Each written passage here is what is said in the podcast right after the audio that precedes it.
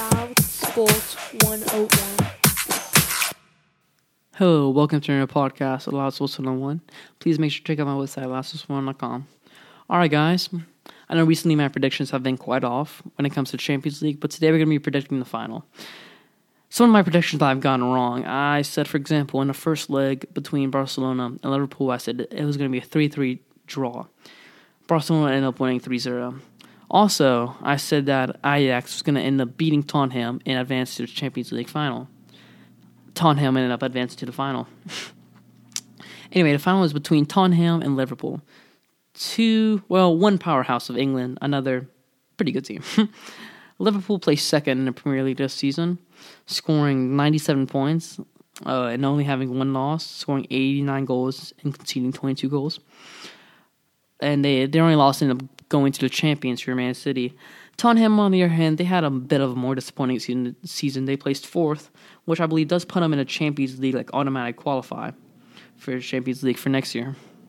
But this year they had 23 wins, two draws, and 13 losses. And their coach Mauricio Pochettino has actually been under lots of pressure because he apparently like released a book, which had in the book conversations between him and some of his former players. And I guess you're not really supposed to do that. People didn't really like that. Um, Tottenham has had a rough past stretch of three games. Of they've lost three of the last five. Basically, they lost to West Ham, Ajax, Bournemouth. Then they beat Ajax and they tied Everton in the last day of Premier League.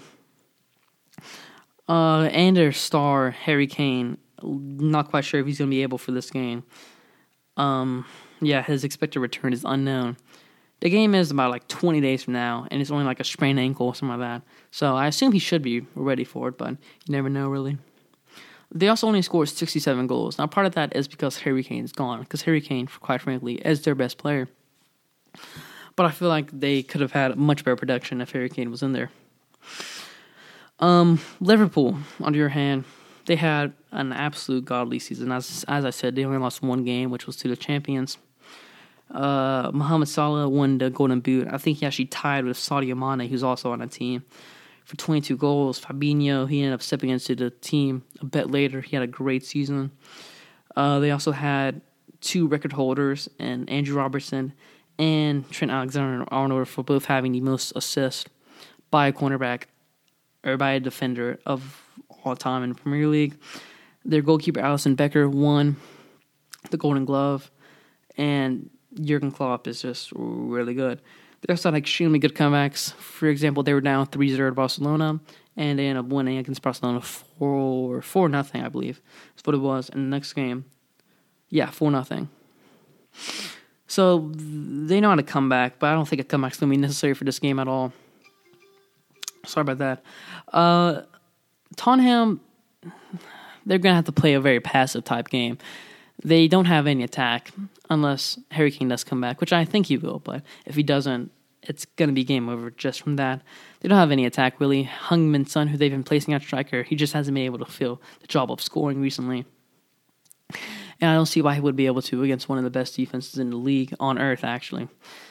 And well, you can't you can't play aggressive. You cannot play aggressive against a team that has Sadio Mane, Mohamed Salah, Roberto Firmino, I mean, Origi, Daniel Sturridge, even. I mean, that's just the craziest type of team you could have when it comes to offense in Europe.